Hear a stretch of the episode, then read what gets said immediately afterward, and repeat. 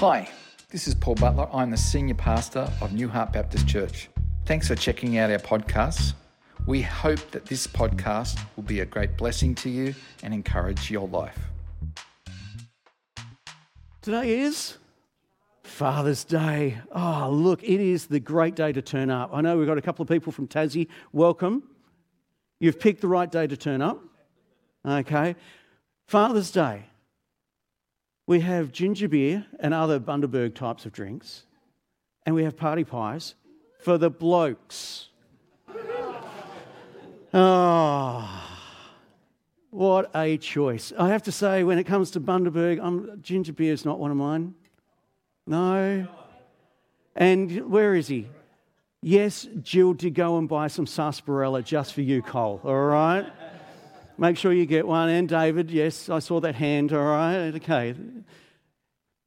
There's so many choices that we have. Do you know, when I was a young kid, in my early teens, I remember I grew up in Melbourne, and we used to refer to the corner shop where you could get your milk bread and all those other things as a milk bar. Yeah? I remember in my early teens riding my push bike, going to the milk bar, and then standing in there, peering through the glass window at all the one and two cent lollies? Yes. yes. All right, don't get distracted by all the lollies you used to, eat. But I used to, I'd have $2, and back then it was the, the green, you know, $2 note. Yeah, okay, not the coin. Anyway, and I'd go, oh, can I have 20 of them and 10 of them and five of them? To the end where I'd have a paper bag that was this size, full. Uh, oh, I, won't say how long it did last, but I would actually, I would then go home and, and my sister, who, I had two sisters, and it was one that was just older than me, we would deliberately then divvy it up between the two of us and, you know, we'd, we'd just enjoy our lollies. There was so much to be able to choose from, and we loved it. Absolutely loved it. Maybe you resonate with that. But we have so many choices in life.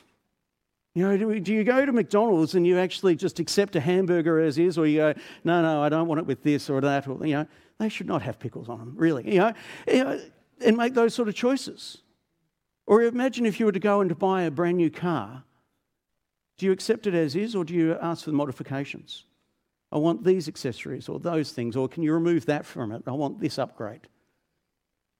Problem is, we have so many choices made available to us today that it's actually, as a result of that, it's creating choices in things where there should never have been a choice. I know I'm going to touch on a touchy subject here, but bear with me for a moment. Genesis chapter 1, verse 27. So God created mankind in his own image. In the image of God, he created them. Male and female, he created them. It's pretty black and white. Yes? Yeah? Well, if we go to Dr. Google, it says regarding a person's gender that people have choices male, female, transgender, gender neutral, non binary, agender, pangender, whatever that one is. It's, it's pandas out, but anyway. Um, gender queer, two spirit, third gender, and all or none or a combination of these.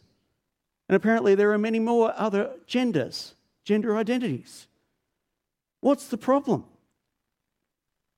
With all these changes regarding gender, does it mean that God as Father has changed?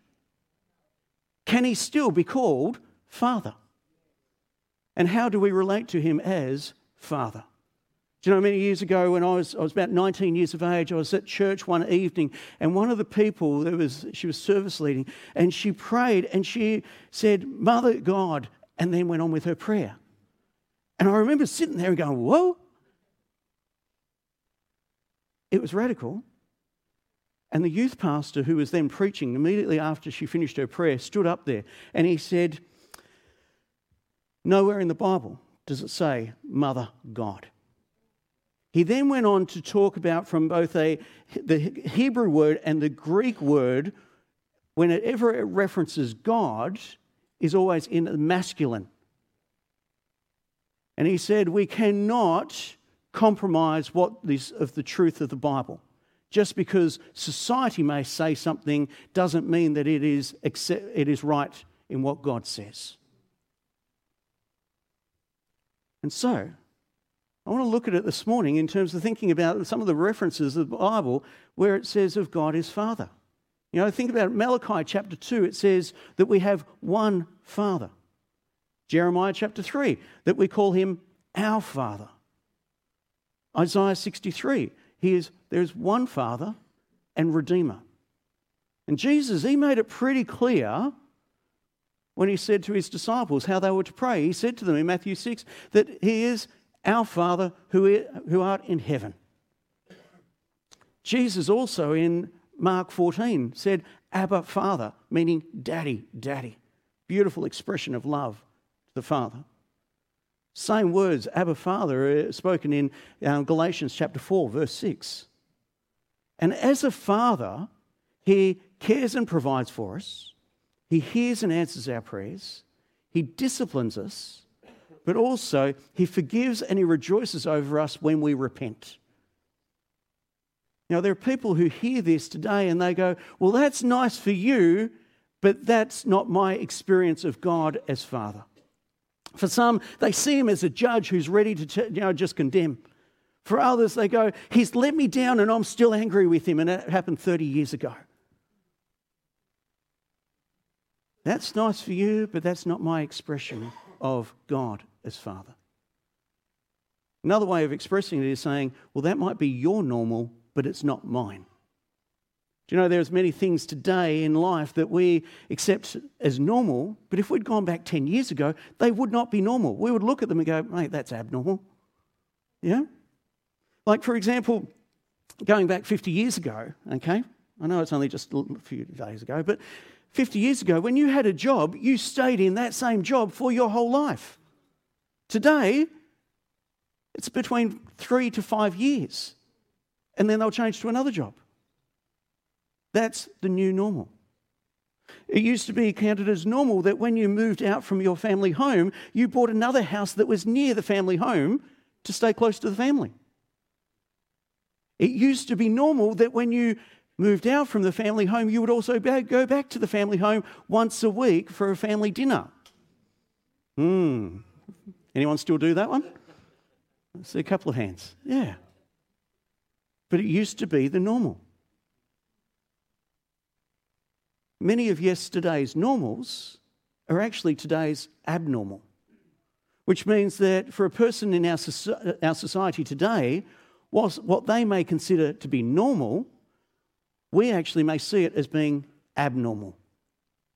Let me give you some other examples. When we wake up today, what's the first thing we do? in this younger. Make a cup of tea. Well, I have to tell you, that's not the normal.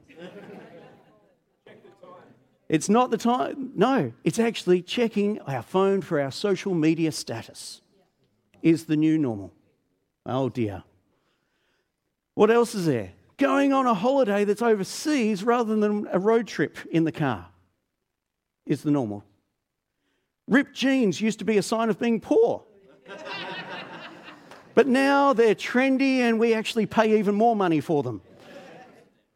Taking a photo of food and posting it online rather than just eating the food. Selfies and ussies rather than taking photos of other people. Internet that is instant and we have anywhere rather than the good old dial up. I know it wasn't good, but anyway. And last one connecting online rather than connecting in person. See, every person needs to know that they are loved, needed, accepted, and appreciated for who they are. But how can people be accepted or feel that sense of acceptance if they can't even accept their own identity? The devil, he masquerades as an angel of light and he's robbing people of their identity, resulting in them being orphans, but they do not need to be. What we need is a true representation of the Father's love, a love that breaks through what our society says is normal and therefore acceptable, to instead reveal the truth that brings life and freedom and acceptance. Now, we'll look at this today in the context of Luke chapter 15, verses 11 through to 32. And it's the story of the prodigal son. And I want to look at it under three key headings What do we expect? What do we give? And what does God show? So, reading from verse 11, Jesus continued There was a man who had two sons. The younger one said to his father, Father, give me my share of the estate. So he divided his property between them. Not long after that, the younger son got together all he had, set off for a distant country, and there squandered his wealth in wild living. I'm just going to pause there. So, what do we expect? It's no secret in our Western society that we currently live in this entitlement generation. There are people who take things or don't contribute because they firstly look at, well, what's in it for them? How are they going to benefit from it?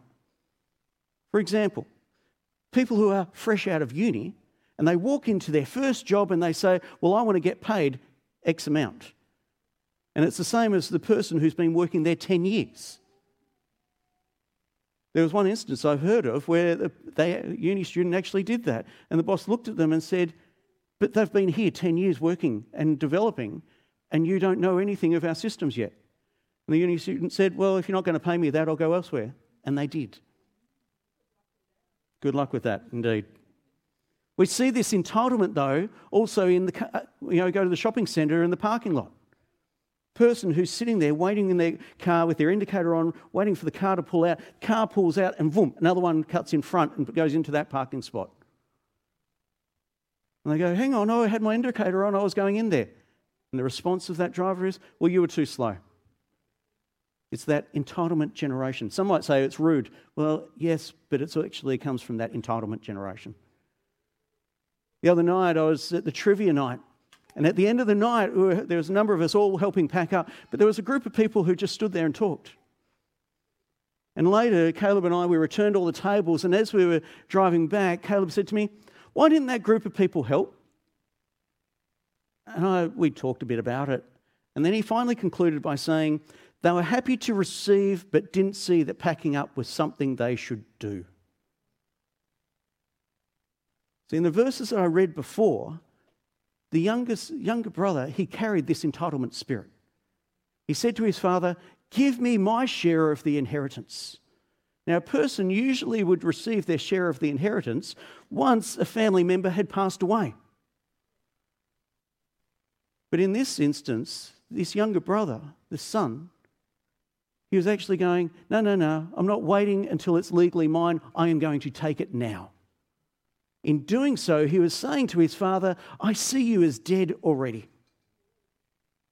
Which was also in breaking of God's command to honour your father and mother. A key indicator of this entitlement spirit, it's seen in its fruit, the actions that flow from a person's life. For this son, he received inheritance and soon afterwards set off for a distant country and there squandered his wealth in wild living. He didn't use his wealth to be able to bless others, but rather for himself. He didn't invest it, but he squandered it. He didn't live according to what he had been taught and developed as he grew up, but instead he chose wild living. It means that he rebelled against what he knew was to be right. It's like the person who gets in trouble for doing something wrong, and rather than just accepting it and learning from it, they instead go, right, now I'm going to do something even worse. And they get in their car and burn the rubber or do some donuts or, you know, other sorts of carry on. I know one person who went and they ended up drinking far too much, all because they were upset about getting told off. See, this young son, the son, he squandered his wealth until he had nothing left. All the inheritance was gone. And then verse 14 after he'd spent everything, there was a severe famine in the whole country, and he began to be in need. So he went and hired himself out to a citizen of that country who sent him out to his fields to feed pigs. He longed to fill his stomach with the pods that the pigs were eating, but no one gave him anything. When he came to his senses, he said, How many of my father's hired servants have food to spare, and here I am starving to death? I'll set out and go back to my father and say to him, Father, I've sinned against heaven and against you. I'm no longer worthy to be called your son. Make me like one of your hired servants. So he got up and he went to his father. And this is that second part is well, what is it? What do we give? Often, what we expect it will only ever be in line with what we're prepared to give. The son, he had nothing left and he was desperate. The people that had been his friends when he had money all now distanced themselves from him. He was alone, he was far from home, which meant that he had to rely on the help of strangers. And that came in the form of this citizen who said, Well, here's a job, but you need to go out and feed the pigs. For a Jew, pigs were detestable and unclean before God. And maybe this son, he saw himself in the same way of being detestable and unclean before God because of his wild living. But what was he prepared to give?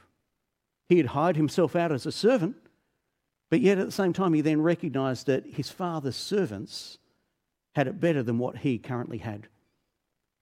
If he was going to be a servant, well, he may as well actually go and do it in a place that's familiar, a place where he won't have to starve, a place where he would be treated better. And so he prepared his lines for his return. I will set out and go back to my father and say to him, Father, I've sinned against heaven and against you. I'm no longer worthy to be called your son. Make me like one of your hired servants. However, when the son met his father, we read in verse 21 that the son said to him, Father, I've sinned against heaven and against you. I'm no longer worthy to be called your son. Full stop. Notice something missing? What, was, what had changed in what the son was prepared to give? You know, he did say, Father, I've sinned against heaven and against you. And he did say, I'm no longer worthy to be called your son. But he omitted, Make me like one of your hired servants. Sometimes we can come to our senses and, and we go, oh, wow, how I've messed up. You know, and, and we realize our true position before God and we come before Him and we repent and we ask for forgiveness and then we also give all these promises. And then we walk away from that and we go, oh, yep, God's forgiven me. And then we start to realize, hang on, what have I actually promised? Oh. And then we start to try and reduce just the breadth of those promises. We see it in the son, where he suddenly omitted that he was prepared to be a slave. But yet, the father, he did not reduce his love and affection for his son. While he was still a long way off, the father saw him and was filled with compassion for him. He ran to his son, threw his arms around him, and kissed him. The son said to him, Father, I've sinned against heaven and against you. I'm no longer worthy to be called your son. But the father said to his servants, Quick, bring the best robe and put it on him. Put a ring on his finger, sandals on his feet. Bring the fattened calf and kill it. Let's have a feast and celebrate. For this son of mine was dead and is alive again. He was lost and is found. So they began to celebrate. The third section is what does God show? I mentioned before that about things that we accept today as normal, uh, but yet they could actually be abnormal to others. There are things in this story of the prodigal son that we read and we go, oh, yeah, that's just normal. But in actual fact, they were abnormal for what was happening 2,000 years ago. See, it was abnormal for a, for a father to run to his son. In first century Middle Eastern, a man would never ever run. Why? To do so, he would actually have to hitch up his tunic so he would not trip over. And he, which means that by hitching it up, he would show his bare legs. And 2,000 years ago, it was considered humiliating and shameful for a man to show his bare legs. Fortunately, it's not today, is it, Cole? It's good. All right? you know, it was also abnormal for the father to just throw his arms around his son and, and kiss him. Why? Because the son would have been still covered in the filth and the muck rather than allowing him to firstly be cleaned and then embrace him. What it communicated is that the father wasn't looking at what the son had done, but rather embracing him for who he was and accepting him. But there's also a greater significance of the, of the father running to the son and embracing him. And that was because in the culture of the day, it demanded that children who did what this son had done and then returned home, that they, when they came home, they would firstly be greeted by the locals who would get them and beat them physically because they would actually inflict this harm on them because of the shame that they had inflicted on not only the father and his household, but also that community. And so, in beating them, it was a lesson of don't ever do this again. But in the father running to his son and embracing him, it meant if you're going to beat my son, you would also have to inflict it on me. And his father was innocent. It was also abnormal for the father to command, Bring the best robe and put it on him, put a ring on his finger, sandals on his feet, bring the fattened calf and kill it. Let's have a feast and celebrate. The best robe is the robe that the father would have worn only on special occasions. And by him calling for that robe, it was saying, This is a special occasion. My son has come home. The ring on his finger identified him then as being part of the family that he belonged. And sandals on his feet? Slaves were barefoot, sons wore shoes. Another thing that was abnormal was the father killed the fattened calf to feast and to celebrate. If a Jewish son had lost his inheritance to Gentiles and then returned home, again, the community would perform a ceremony where they would break this large pot in front of him and yell, You are now cut off from your people. The community would totally reject him. And the father showed this entire community that his son was welcome home, which was abnormal to what they all expected. The last part of this story is the outburst of jealousy from the oldest son who had been working out in the fields, returned home, didn't even walk into the house, but saw the party and celebration going on. And he went, Oi, servant, what's going on over there? And the servant said, Oh, your brother who was lost, he's come home, and your father's having a celebration because he's home safe. And the big brother uh, is gone, I'm not celebrating. He was jealous. And finally, the father comes out to him and says, Hey, look, you know, this is great. Your brother who was lost has been found. Your brother who, who was dead is now alive. We're celebrating his return. And the older brother who just went, It's not mine. It's not my celebration. So again, we see a response from this father that was abnormal. Everything the older son said was correct. But instead of agreeing, the father expressed his love for both of his sons. That the younger son was dead but is alive, was lost and is found. To the older brother and the local community, that younger son would have remained dead and lost. But to the father, the son, he was alive and he was found. For the father, he broke the normal of society to do what was abnormal because he loved much. We, when we are motivated by great love, we will do what other people think is abnormal. Why did you buy that meal for that person? Why did you give that person a lift? Why did you do that we do things that other people think it's just abnormal? It was during the Summer Olympics of 1992. Derek Redmond was a sprinter for Great Britain. He was seeking to overcome the injuries that had plagued him, and he'd had five surgeries, including one on his Achilles tendon, only four months before these games. Four years prior, in the games at Seoul, he had torn his Achilles tendon one hour before his race.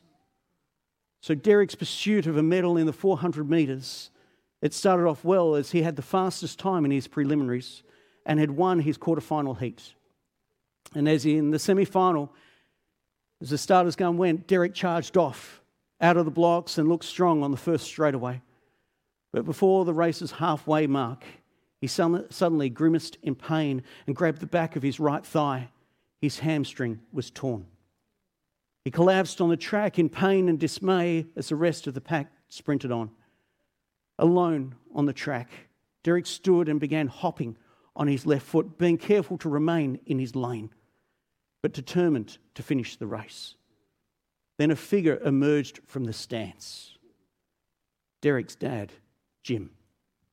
Waving off officials who tried to get him off the track, Jim ran up to his son and put his arm around his waist. And Derek turned and wept on his father's shoulder. But together, the father and son walked the final metres of the race together. Now, the Father in the story of Luke 15 is the expression of God the Father and his love for each one of us. We may have rebelled, we may have gone our own way, we may have failed and made a mess of our life, But God runs up, He wraps His arms around us and says that He loves us. He welcomes us home. It may go against everything that we expect or even think that we deserve. It may even go against what others have said about us. But God is not constrained by what our society says is normal. What do we expect? The son he chose to leave, rebel, and waste what he'd been given. Our loving Father, he gives us freedom to make our own choices. What do we give? The son, he persevered until he could face it no longer and realized he, that he had it better as a slave in his father's house. The loving father knows that we'll make mistakes. And what does God show? Our loving father welcomes us without judgment. He says, I love you. Welcome home. Let's pray.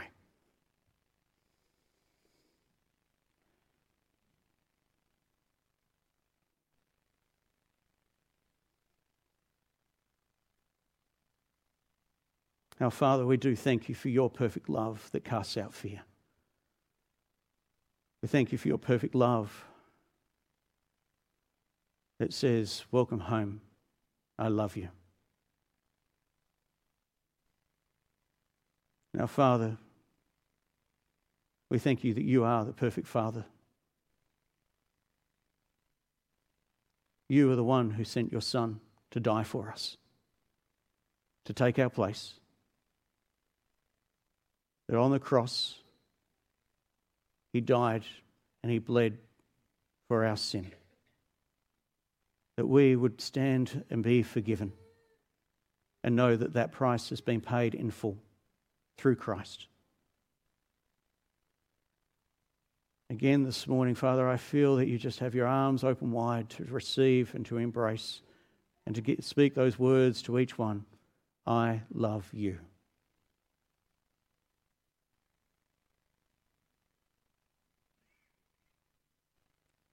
Actually, I just feel that there are some here this morning who want to know that love of the Father. They want to know that love through Jesus Christ. And maybe you've never accepted Christ. Or maybe you have, and you, like the son, had wandered off, done your own thing. But today's the day you want to come back. I'd like to just lead you in a prayer. If you'd like to receive Jesus as your Lord and Savior.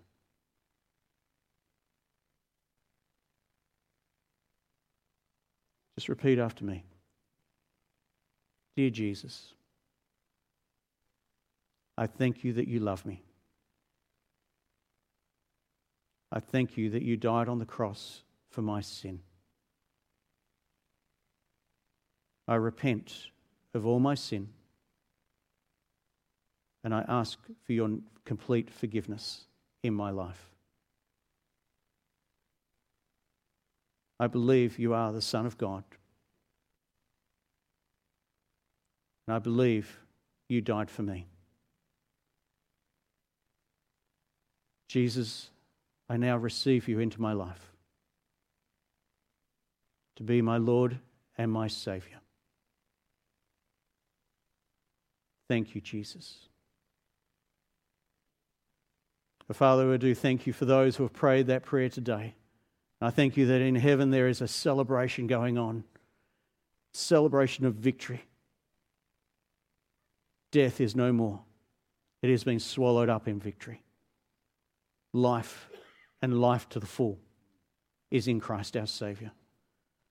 Now, Father, I pray that you would just go before each one of us, that you would help us to be extravagant in our love, being examples of your great love and that others would say, I want what you've got because you love abundantly, and that it just flows from your heart. I thank you, Lord God. And I pray that as we go into this day and this week, that we would just have those divine encounters where we're able to speak and we're able to be the actions that, that demonstrate and communicate your wonderful love. Love that breaks the norms of our society and that people go, I want what you've got rather than what society tries to offer.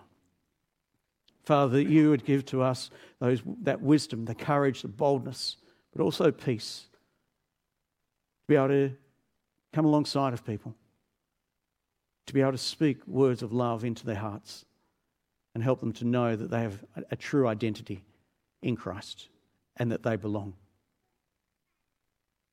Father, we do thank you for your perfect love that's been poured out for each one of us. Go before us, fill us afresh with your grace your love. We thank you in Jesus' name. Amen.